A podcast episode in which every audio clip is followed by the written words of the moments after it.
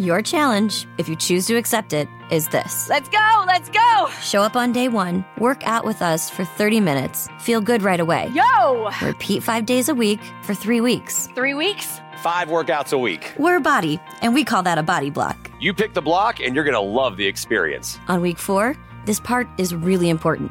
Take the week off. Seriously, we mean it. Rest, go on vacation, or try something new. Maybe some yoga. Notice you're not holding on to any tension here. Or a dance class. Get sexy with it, daddy. You do you.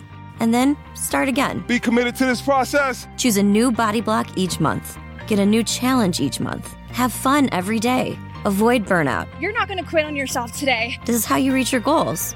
You win? There is nothing that we can't do if we work together. Sign up for your first body block today. Visit body.com for a free trial. That's B O D I.com. Are you ready to get started? Eh, eh, I saluti del direttore del nostro Dipartimento di Studi Umanistici, il professor Mastroianni. Eh, voi sapete che la nostra università e in particolare il nostro Dipartimento Vercellese sono sempre molto vicini a quello che organizza la società storica, anche quando magari formalmente non figurano tra i promotori.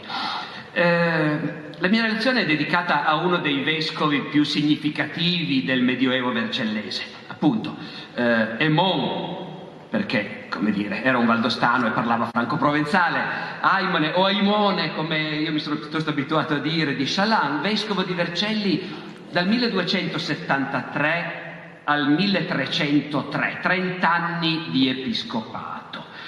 È un vescovo su cui esiste una documentazione abbastanza ricca, eh, a cui già Antonio Olivieri una ventina d'anni fa ha dedicato alcuni studi importanti, eh, a cui sono molto contento di riallacciarmi.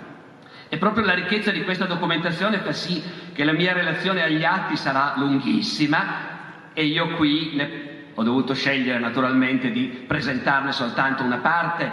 Eh, il che vuol dire che vi riassumerò rapidamente la parte iniziale e poi mi soffermerò su un nucleo, uno fra i tanti nuclei problematici proposti dalla, dalla vicenda di, di, questo vescovo.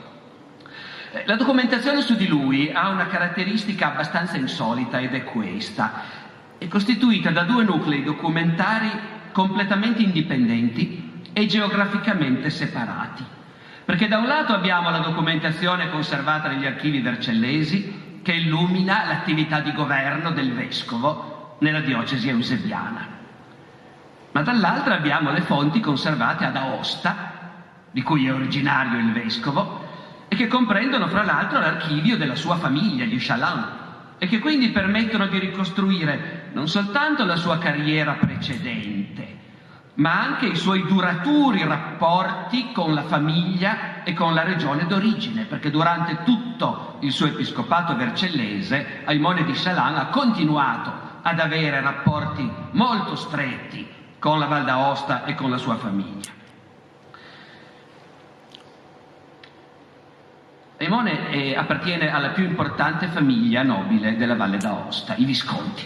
È figlio di Godefroy, visconte di Aosta, mo- morto nel 1265, e di sua moglie Beatrice, che a sua volta era figlia di Umberto, conte di Ginevra. Capite quindi a che livello sociale ci muoviamo? Mater- il nonno materno era il conte di Ginevra. La famiglia dei Visconti era in assoluto la più ricca e potente della Valle d'Aosta e una delle poche che si muovesse con successo in un orizzonte non soltanto locale.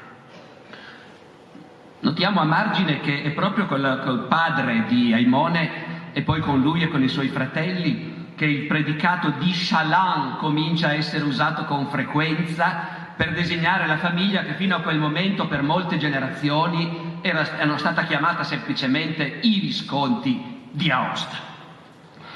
Questo predicato non è ancora ben radicato. Fuori dalla Valle d'Aosta i membri di questa famiglia sono spesso indicati come De Augusta, di Aosta. E lo stesso Aimone e i suoi fratelli spesso nei documenti sono chiamati così, anziché di Chalan, di Aosta. I suoi fratelli, dicevo, il visconte Godefroy e sua moglie Beatrice hanno avuto cinque figli maschi, uno solo dei quali, il maggiore, rimase allo stato laico, si chiamava, aveva un nome insolito, eh, Ebl, che nei documenti latini diventa Ebalus, ma per lo più era chiamato col diminutivo Iblé, Ibletus. Questo Iblé de Chalin è l'unico dei fratelli che rimane laico e svolge, subentra al padre come visconte di Aosta e ha, come il nostro Aimone e anche di più, anche la fortuna di vivere molto a lungo. Per cui in Valle d'Aosta questo fratello maggiore del nostro vescovo per più di 50 anni svolge un ruolo politico importantissimo. Gli altri quattro figli sono destinati alla carriera ecclesiastica. E di questi solo uno, che si chiamava Jacques, sparisce quasi subito dalla scena perché alla morte del padre accetta di cedere i suoi diritti sull'eredità al fratello maggiore in cambio di una modesta rendita annua di 10 lire, che in Valle d'Aosta è qualcosa, equivale alle entrate annue di un canonico della cattedrale, non dei più ricchi, ma comunque certo non è molto a questo livello sociale. Questo Jacques poi sparisce del tutto, io penso che fosse malato e per questo non avesse ambizioni, mentre invece i tre fratelli, Aimone e gli altri due, Pierre e Boniface, hanno ambizioni e come. Pierre è prevosto di Aosta, arcidiacono di Lione, cappellano papale, ha delle prebende fin nel regno d'Inghilterra, erano gli anni, ricordiamolo, di Bonifacio di Savoia, arcivescovo di Canterbury, e del grande saccheggio della Chiesa inglese da parte di ecclesiastici provenienti dal continente e in special modo dai domini sabaudi. Eh, Pierre alla fine della sua vita, nel 1287, sarà eletto arcivescovo di Lione, anche se morirà pochi mesi dopo nel castello di Biella, appartenente a suo fratello Aimone.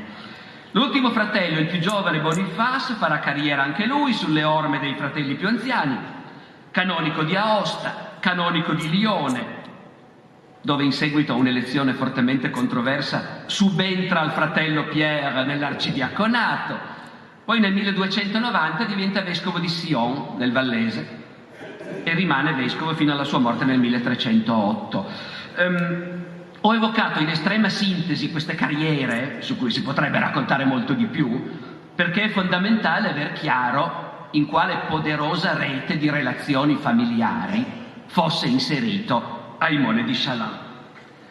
Il che non significa che abbia fatto carriera solo tesaurizzando l'influenza familiare, perché comunque lui è il primo eh, che diventa vescovo di tutti questi fratelli. E, e, gli altri fratelli in più di un'occasione gli dimostrano, come dire, di riconoscergli una speciale autorevolezza. Per esempio Pierre, che quando viene eletto arcivescovo di Lione, scrive ai suoi canonici dicendo io non volevo accettare veramente non sono degno, non sono all'altezza, però poi mio fratello Aimone mi ha consigliato di accettare e io allora ho accettato. Il primo atto, il primo documento in cui compare Aimone è del 1254. È un atto di suo padre in cui Aimone, chierico, fa da testimone. Il successivo è del 1261. Di nuovo Aimone compare come testimone a un atto di suo padre e in quell'occasione è detto Dominus Aimo prepositus gebennensis, prevosto di Ginevra. È una dignità ecclesiastica piuttosto importante, tanto più per uno che era certamente ancora molto giovane, in quel momento vivrà ancora 42 anni, ed è il primo frutto della rete di relazioni familiari che abbiamo evocato. Avrà avuto un ruolo in questa nomina a prevosto di Ginevra anche il conte di Ginevra, Raoul, che era cugino di sua madre. Aimone non deve essersi trattenuto molto a Ginevra, dove la documentazione sulla sua attività è molto scarsa. Lo troviamo frequentemente invece ad Aosta, dove nel 1272 viene eletto vescovo ci resta meno di due anni. Il 21 dicembre 1273 Papa Gregorio X da Lione, dove sta preparando il concilio di Lione, Papa Gregorio X comunica a lui, ai Moni di Chalan, vescovo di Aosta, al capitolo, al clero e al popolo vercellese e ai vassalli della Chiesa vercellese di aver deciso di trasferire Aimone dalla sede di Aosta alla sede di Vercelli.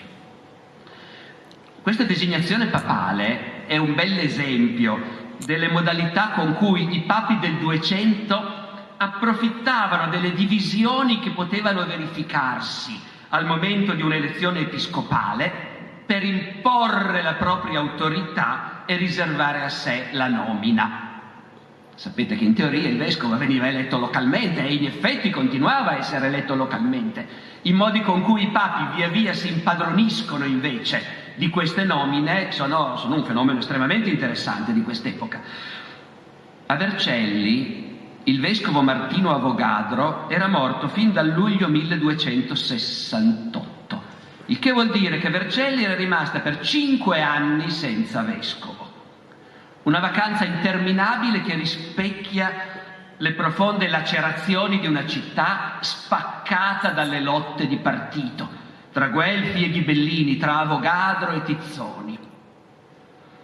In quel momento a Vercelli governavano i Guelfi, cioè proprio il partito cappeggiato dagli Avogadro, la famiglia del vescovo Martino appena morto, eh, legati ai Della Torre, signori di Milano.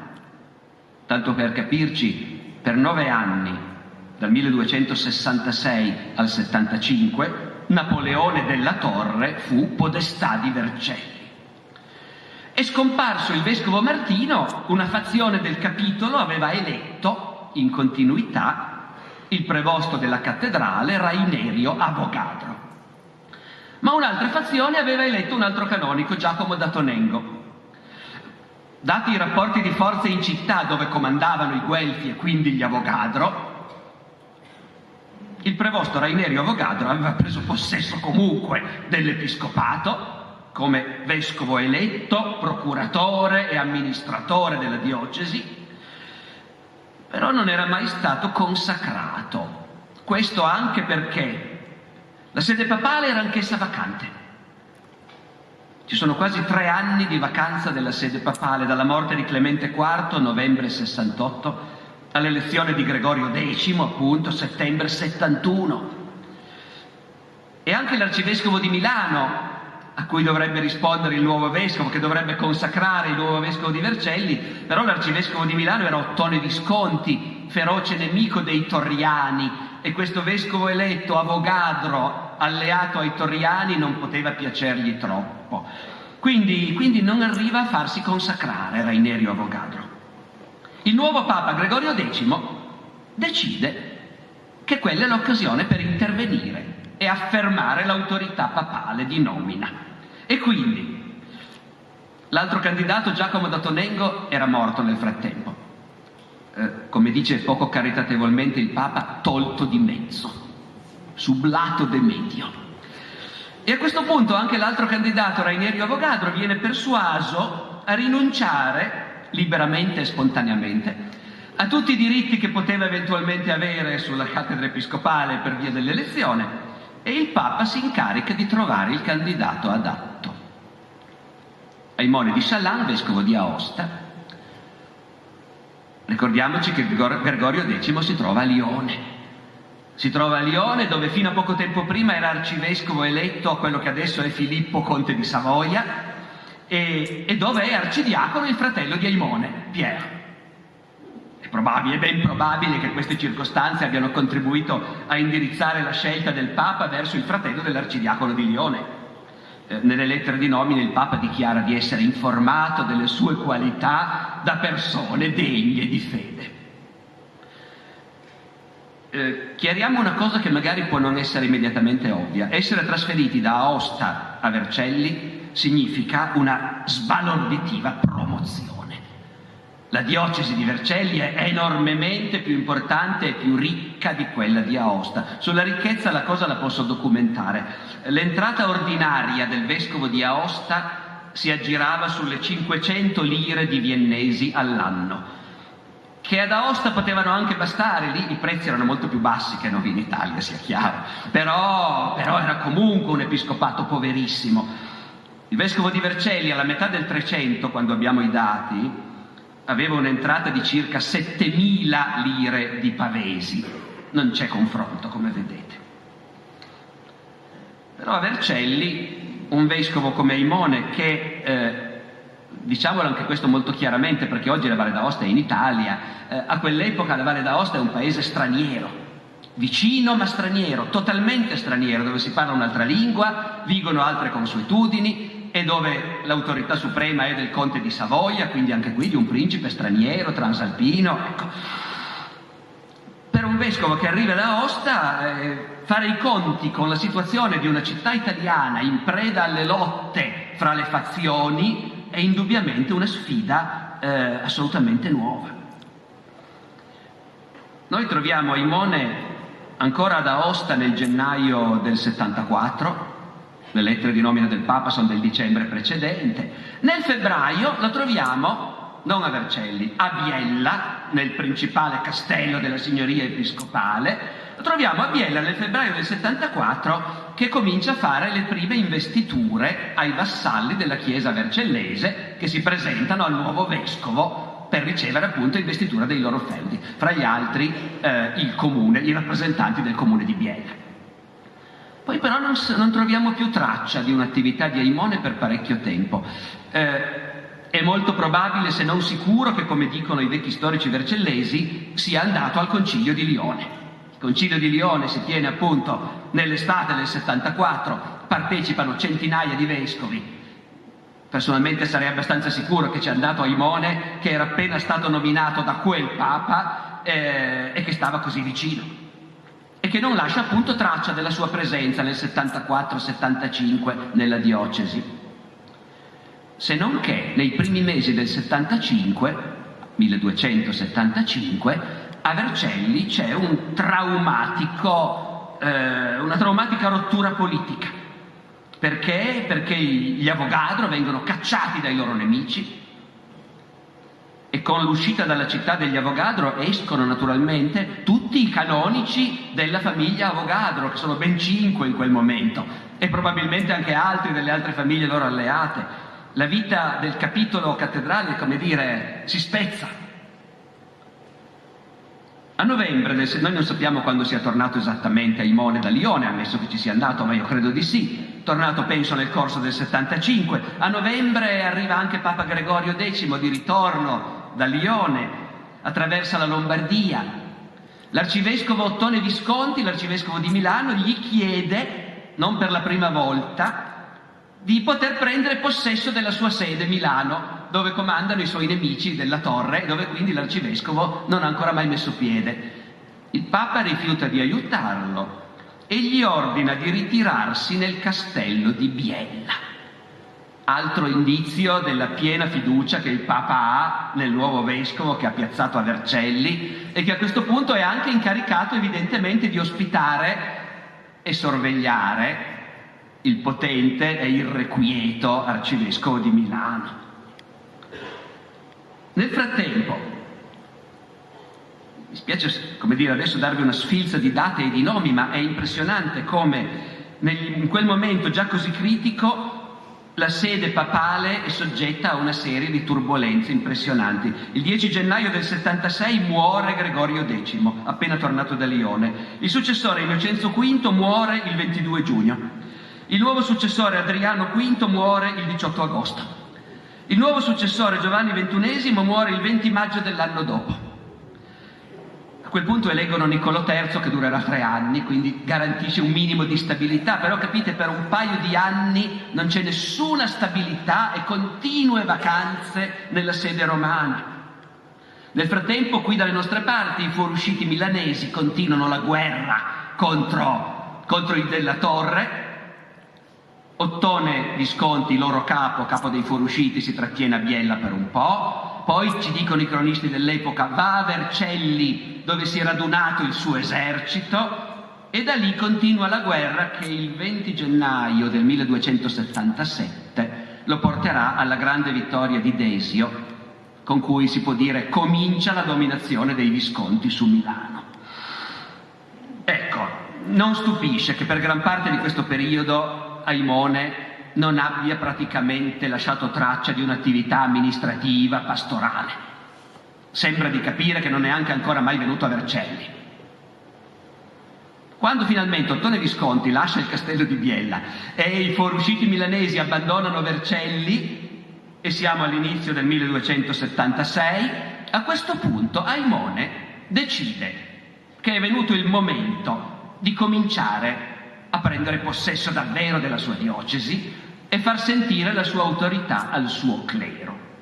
E questo è il nucleo, diciamo, problematico che avrei deciso di presentarvi integralmente nella seconda parte di questo, di questo intervento. L'attività, l'inizio dell'attività pastorale di Aimone lo porta immediatamente in conflitto con i canonici del capitolo cattedrale, e cioè con i canonici delle due chiese di Sant'Eusebio e di Santa Maria, che, capite, ormai da parecchi anni si sono disabituati a dover rendere conto a un vescovo. Dopo la morte di Martino nel 68, siamo arrivati al 76, sono otto anni che il clero vercellese non ha un vescovo a sorvegliarlo e controllarlo. L'iniziativa di Aimone parte il 20 maggio del 76, quando scrive da Biella una dura lettera al prevosto e al capitolo di Sant'Eusebio, in cui li avverte che è suo dovere correggere gli eccessi dei sudditi. Usa proprio questa parola sgradevole, subditorum. E che deve cominciare a correggerli cominciando proprio dalla cattedrale, che deve essere mater et magistra delle altre chiese. Finora, scrive Aimone, ho rimandato la mia visita pastorale perché venire a Vercelli era troppo pericoloso. Non osando abbandonare la terra della nostra chiesa, con cui intende definire Biella, castello di proprietà della sua chiesa, propter dura negozia imminenzia et adversa, appunto, per le gravi cose che stavano accadendo. Ma adesso è venuto il momento. Qui il tono della lettera di Aimone ai canonici si ammorbidisce per un attimo. Il vescovo che si rivolge ai suoi canonici come a degli estranei con cui non ha ancora fatto conoscenza, chiarisce che non vuole in nessun modo ledere i loro diritti, di cui non è informato. Perciò, nel caso che per consuetudine o per privilegio la correzione dei canonici e dei chierici che prestano servizio nella cattedrale spettasse al prevosto, cosa dice Aimone che io ignoro, quod penitus ignoramus, beh in questo caso il vescovo dice va bene, provveda il prevosto a correggere, ma lo faccia al più presto, entro due settimane da Pentecoste. Pentecoste era quattro giorni dopo. Il prevosto dovrà correggere, dice il vescovo, gli eccessi dei canonici, dei cappellani e degli altri chierici, in modo tale che quando io, il vescovo, verrò a Vercelli, e non manca molto, aggiunge minacciosamente, quod erit in brevi, concedente domino, in modo tale che la radice del male sia estirpata e che non ci sia più nulla da correggere. Perché se invece il prevosto non farà il suo dovere, provvederà il vescovo. Okay, let's get this cavity filled. Uh, doctor, I think your tank is leaking laughing gas. Gas? Did you hear you can save on gas at BJ's Wholesale Club? Wait, you can save on gas at BJ's? yeah, members save on everyday low gas prices. You gotta be kidding me! nope, these savings are no joke. BJ's, absurdly simple savings. Shop today. Not a member? Go to bjs.com slash simple savings. Leftovers or the DMV Number 97. or house cleaning or Chumba Casino always brings the fun. Play over a hundred different games online for free from anywhere. You could redeem some serious prizes. ChumbaCasino.com. Live the Chumba life. No purchase necessary. Void where prohibited by law. 18 plus terms and conditions apply. See website for details.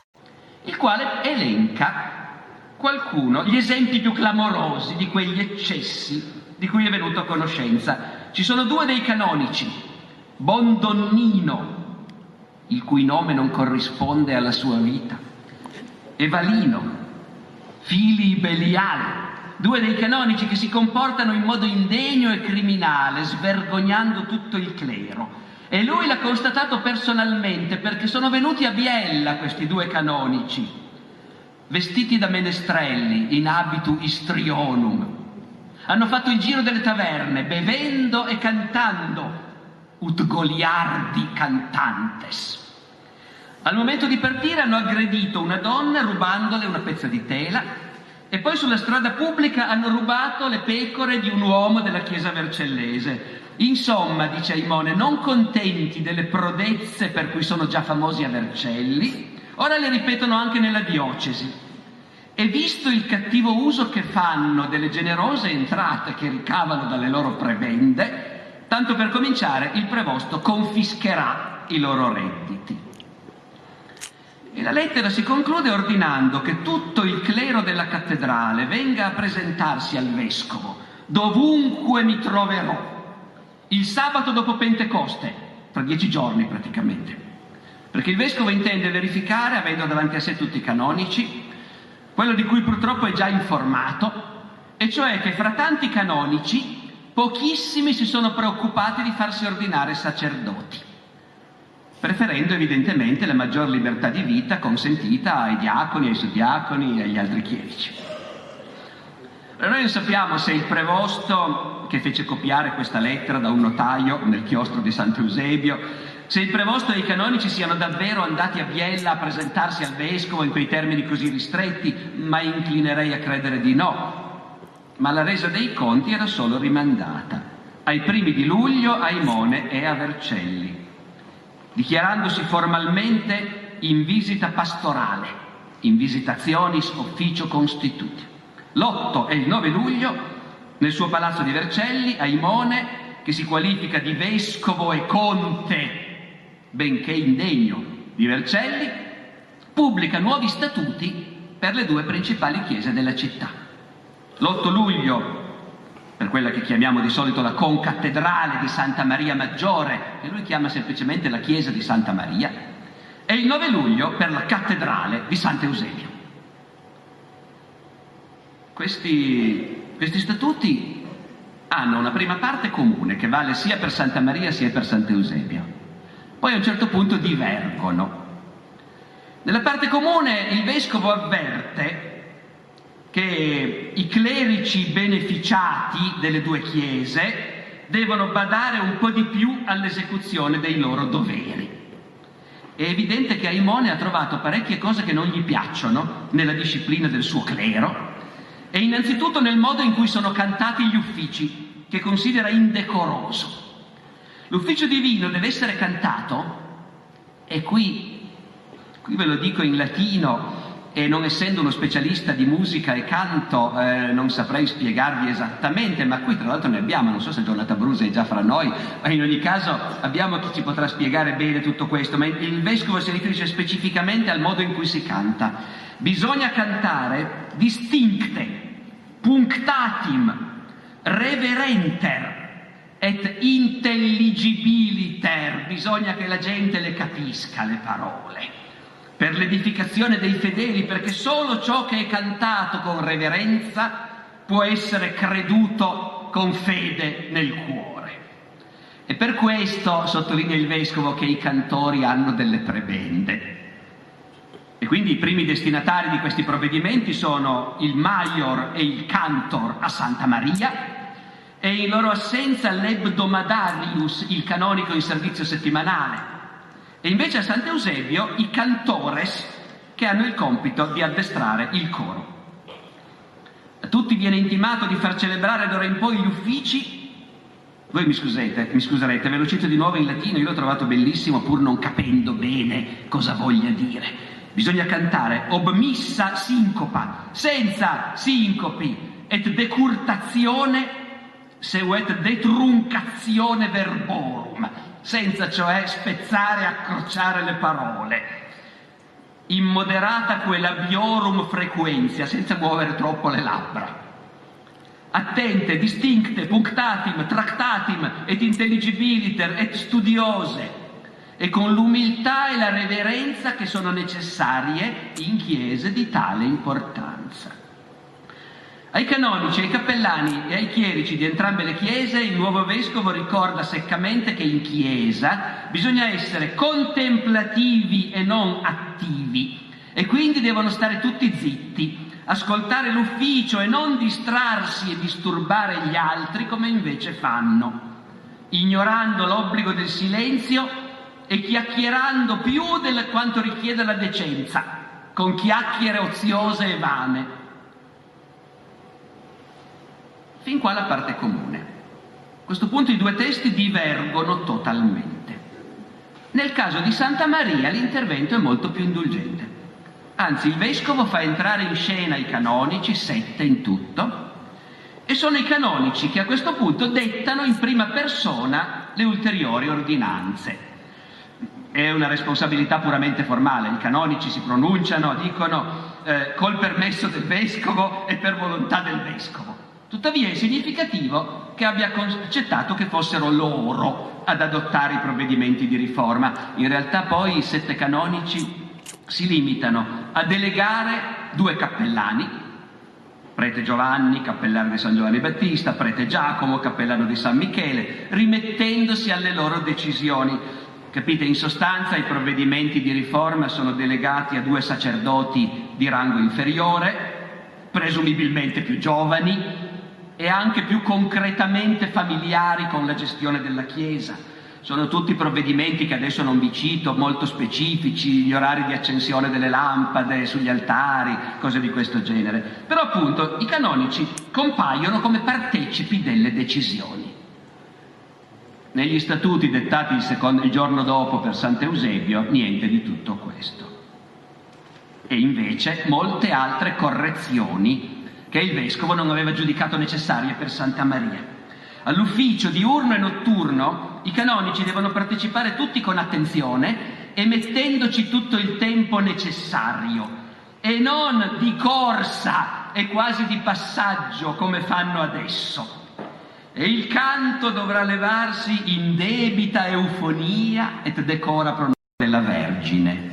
Lo noto perché la devozione alla Vergine è certamente un tratto significativo della personalità di questo vescovo che veniva da Aosta dove la cattedrale è dedicata anch'essa a Santa Maria e che come sappiamo negli ultimi anni di vita si interesserà molto degli eremiti di Santa Maria di Europa dove sta già nascendo un culto popolare che è alle origini del, del, del santuario attuale.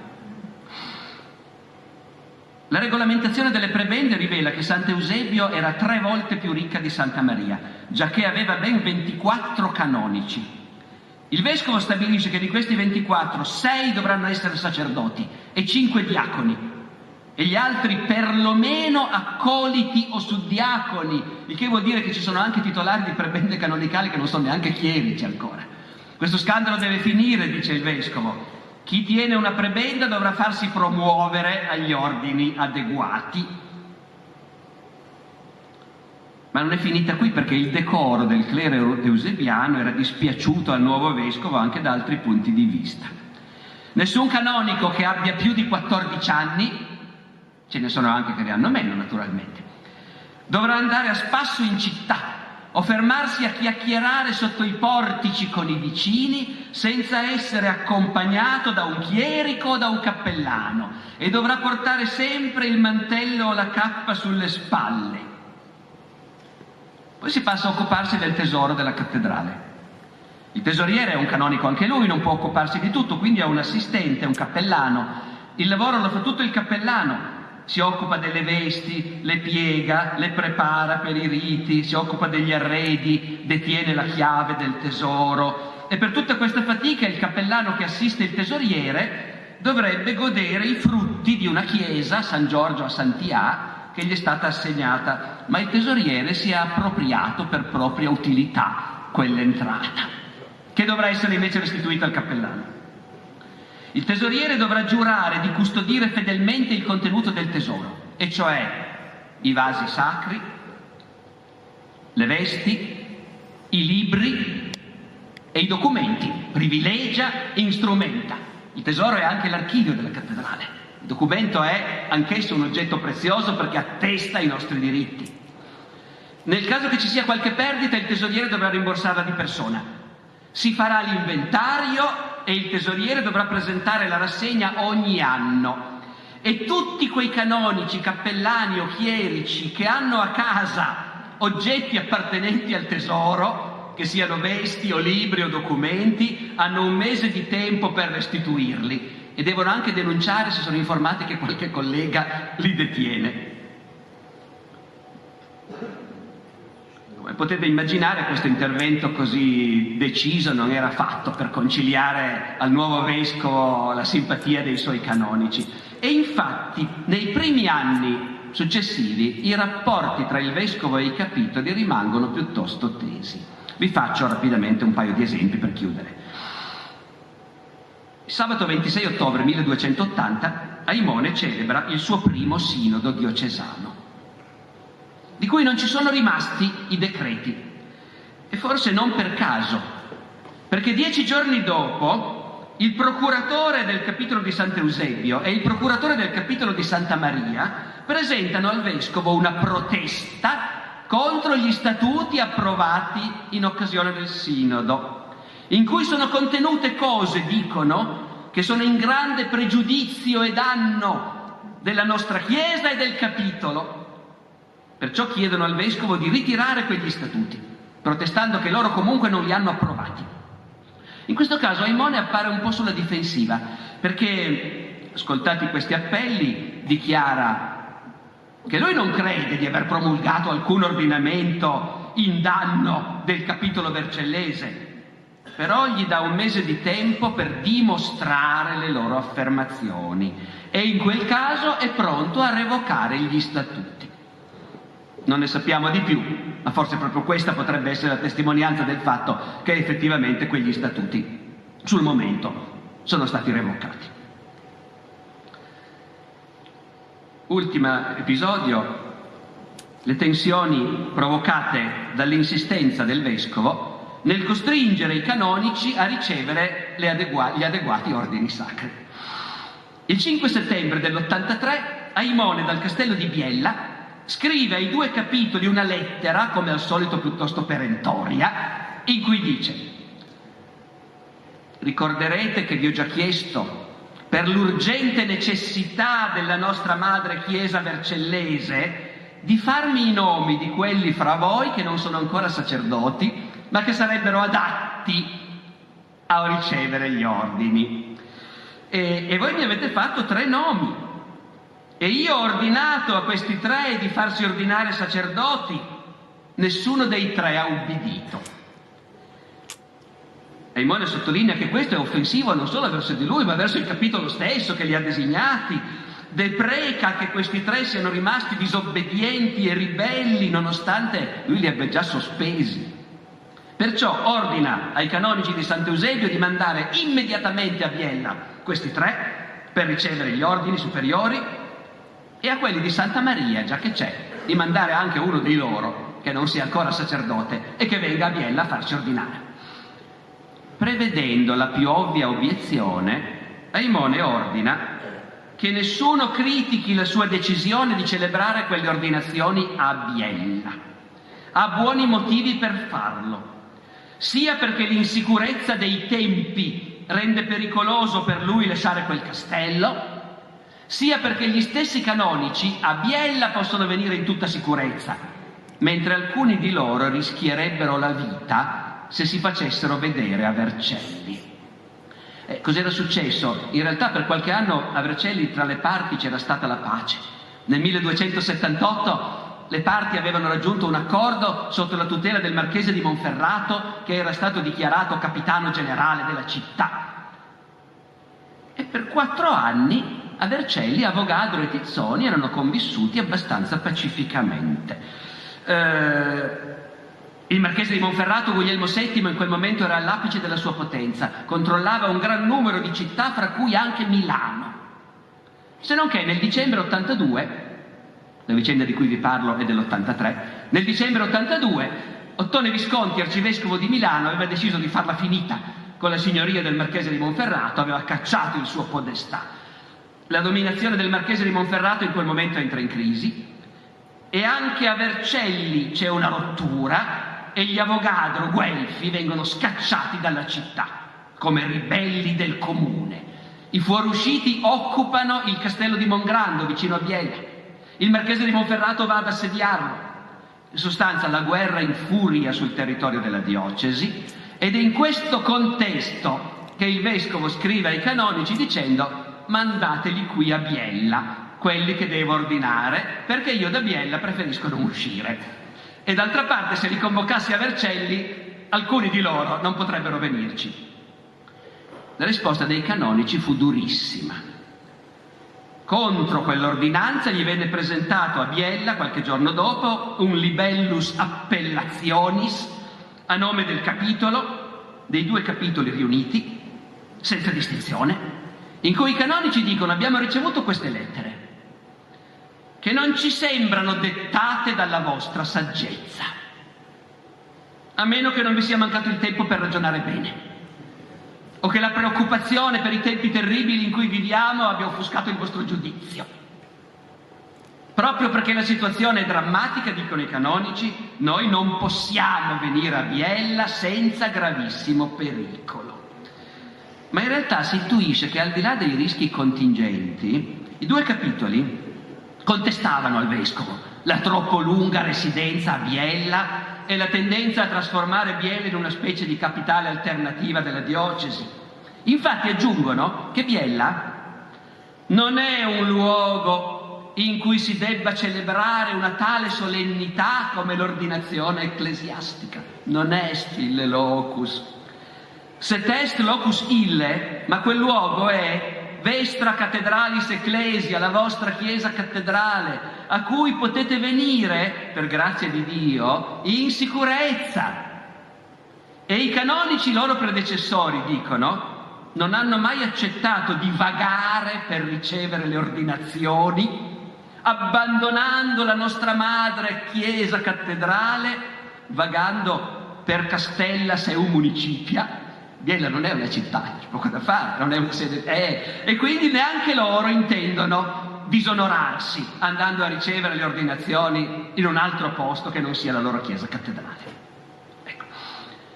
Fin qui arriva la parte che ho pensato, diciamo, di somministrarvi quest'oggi. Vorrei chiarire che questo conflitto sarà poi assorbito è caratteristico dei primi anni di governo di Aimone e anche di questa fase in cui anche politicamente è talmente difficile gestire una diocesi in cui perfino spostarsi può essere pericoloso. La, questa frattura si ricuce. Penso anche perché Aimone ha l'accortezza, quando deve nominare dei vicari, lo fa continuamente, di nominare soprattutto i dignitari dei due capitoli e questo serve chiaramente, diciamo, ad attutire le tensioni. Eh, ben presto cominciano a emergere attestazioni del fatto che Aimone è considerato una personalità straordinaria eh, in cui hanno piena fiducia il comune di Vercelli, il marchese di Monferrato, il conte di Savoia, i papi in carica e tutto questo, tutto questo però appunto lo leggerete negli atti. Grazie. Lucky Land Casino asking people what's the weirdest place you've gotten lucky? Lucky? In line at the deli, I guess? Aha, in my dentist's office.